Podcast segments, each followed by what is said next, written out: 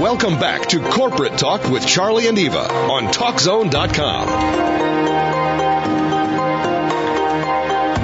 Well, as usual, the time has flown by. Yeah. Right. I mean, it's just so much great information. Such an inspiration to speak with you today, Marilyn. We're so excited that you're here. And so prior to the break, we were talking about the five key decisions and there was money, health, relationships. And you were just finishing up on spiritual life, which you know, if you think about it, even, you know, 20, 30 years ago, if you were to tell a CEO he has to work on his spiritual life, I, I don't, I think you'd hear crickets, right? I mean, it, it, that's how much things have changed, don't you think? I mean, absolutely.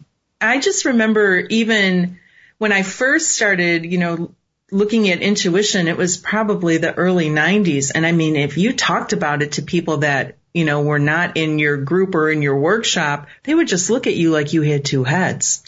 and to be able to go in now into a CEO and say, you know, let's take a look at your spiritual life. I think that right there is a huge shift and, and very, very, um, it feels really good to think about the future that CEOs are thinking about this. High level executives are thinking about this because it's so important. Mm-hmm. And, and as you know, without that, there is a piece missing in, our emotional balance and, and, our life. And that's why there's this grasping.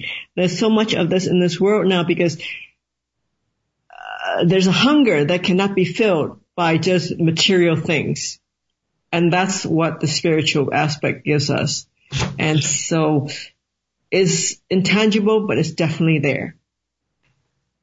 Right. And, you know, in the past, it used to be, well, I go to church, I donate to the church, you know, I go there, especially on Christmas, we'll go like, you know, maybe a double. We'll do a double at Christmas, right? and in that Christmas week. And, you know, I'm buttoned up, but, you know, we realize now that it's so much bigger than that. That's that. mechanics, right? It's That's mechanics, it's metrics, right? Yeah. right? It's spiritual metrics. Yeah.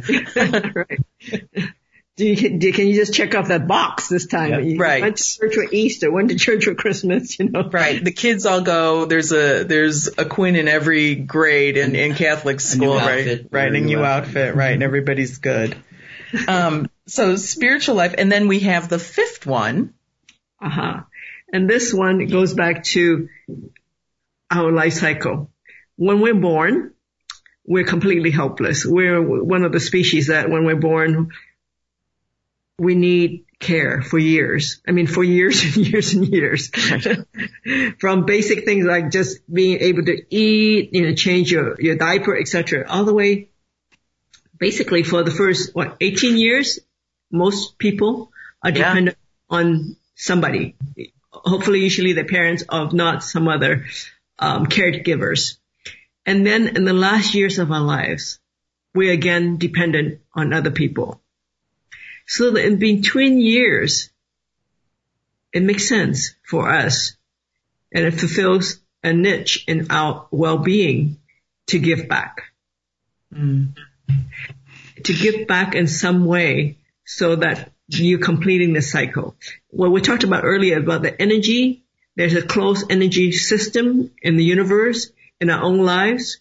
If we miss this part, we're missing, we're leaking energy that's not coming back.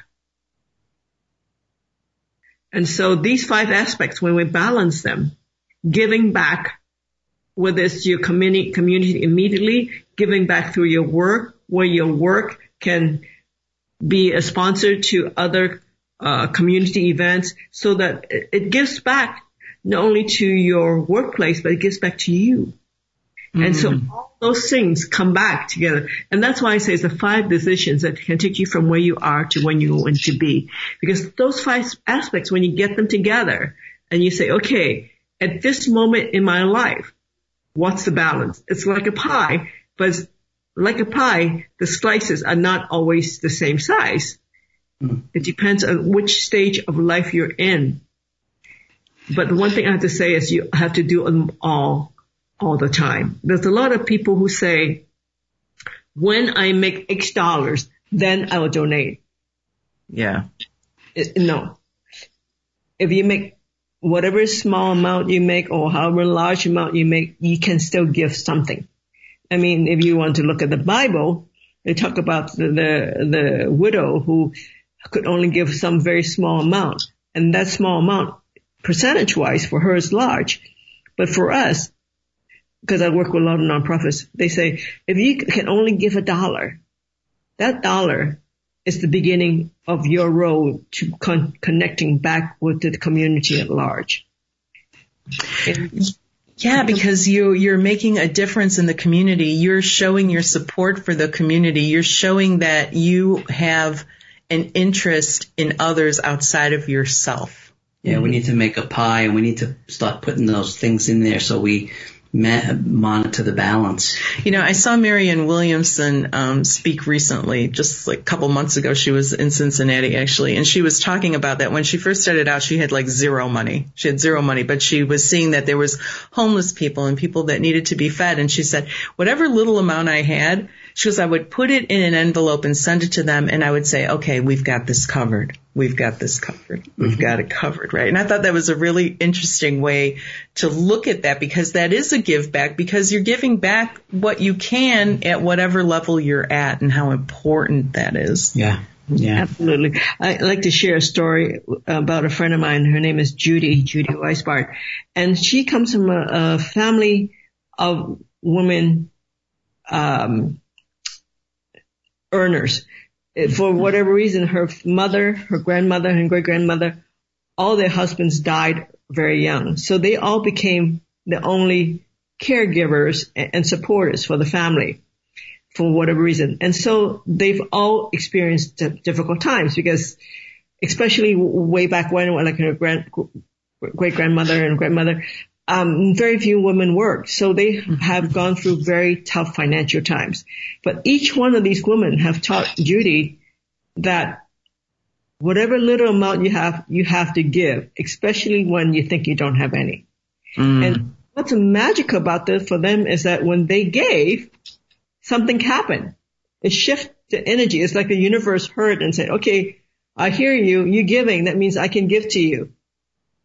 And they've always come through. I mean, she, some of the stories she shared with me are just, hmm. it's courage. You know, you mentioned earlier about being courageous. Yeah. This is courageous. When you have children, you have almost no money in your bank account and you're writing a check to give to somebody. Hmm. Yeah. Yeah. And so I'm not saying, you know, give your last dollar, but, but to these people, they did because they really believed in that that much. And obviously they've all managed to survive quite well because I'm talking to Judy now and she's a she is an artist and a coach and, and she also runs a nonprofit. So it's definitely worked.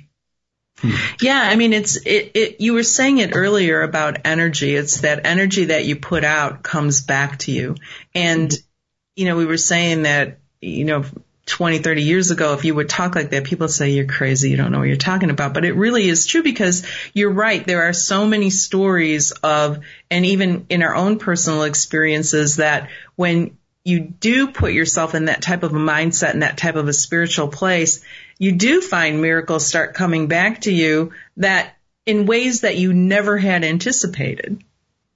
Yeah. Mm-hmm. Never had anticipated. Um, we have about what two minutes. We do, and we always like to discuss what can we do starting tomorrow. Right. And I just heard it. Right. I just heard five decisions that I need to make sure I can balance and come up with um, ways to keep them in balance. I think that would be a good start for me. Mm-hmm. Um, you know, so I mean that's a big takeaway. Of course, I think we all need the book. Right. Well, everybody needs the book. Um, all three books.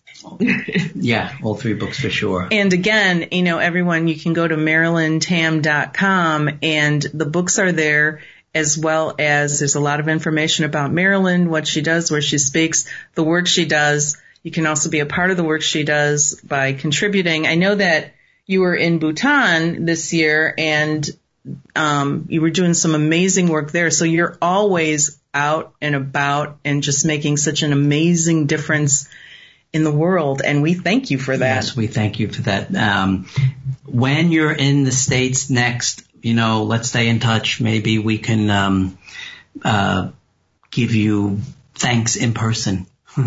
That would be my pleasure because I believe that the two of you are doing great work, um, not just through this radio show, but your consulting work and, and your programs. They are a tremendous service to the world, and, and I'm so grateful to to be friends with you as well as as you, what do you call us, global partners? Yes, teammates. global teammates. yes. Great, I love it.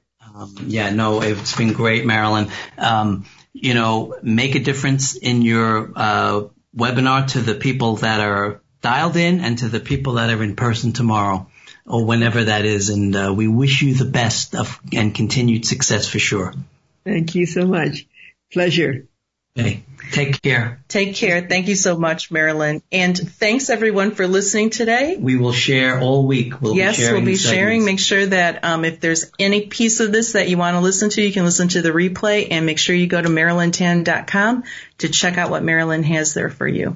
Excellent. Another great show. Yes, excellent. Thanks everyone. Have a great week. Bye. Bye bye.